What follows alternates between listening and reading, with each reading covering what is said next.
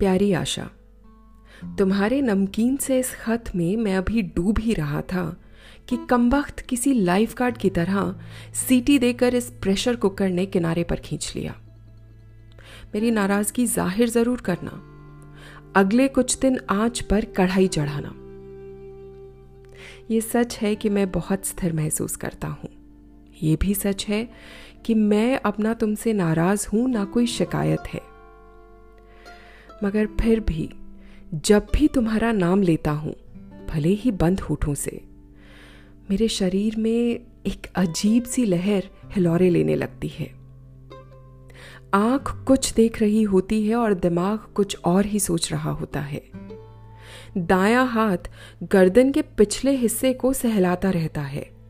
बाएँ हाथ की उंगलियाँ अंगूठे को कुछ इस तरह छूती हैं जैसे किसी नवजात शिशु के गालों को उसकी माँ छूती है। अजीब है ना? हमारा रिश्ता टूटे चार साल से अधिक हो चुके हैं। मगर मेरे अवचेतन मन पर अब भी तुम्हारे नाम की सत्ता है। तुम्हारा नाम एक जज्बात है। और जज्बातों के रंग इंद्रधनुष के रंगों से कहीं अधिक होते हैं। कौन तुम्हें किस रंग में देख रहा है? इसके लिए तुम जिम्मेदार नहीं हो। अम्मा की बात का बुरा मत मानो। मुझे शहर बदले साढ़े तीन साल हो चुके हैं। जानती हो आशा, हर शहर की एक जीवंतता होती है।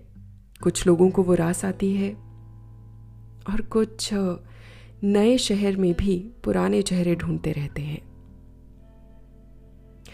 मैं महीने के अधिकतर दिन शहर की आबो हवा के हिसाब से ही गुजारता हूँ। बाकी बचे दो चार दिन चाय की थर्मस और यादों की गठरी लेकर घर से निकलता हूँ और समंदर किनारे बैठकर खोलता हूँ। ये दो कमरों का एक मकान उन दिनों सचमुच बहुत तनहा लगता है। एक रूममेट की तलाश में हूँ। जीवन ना सही, फ़िलहाल, कोई किराया ही बांट ले। पिछले खत में तुम्हारा नाम लिखने की हिम्मत ना कर सका था, मगर इस खत में ये पूछने की ज़रूरत कर रहा हूँ। शादी हो गई तुम्हारी? शुक्रिया।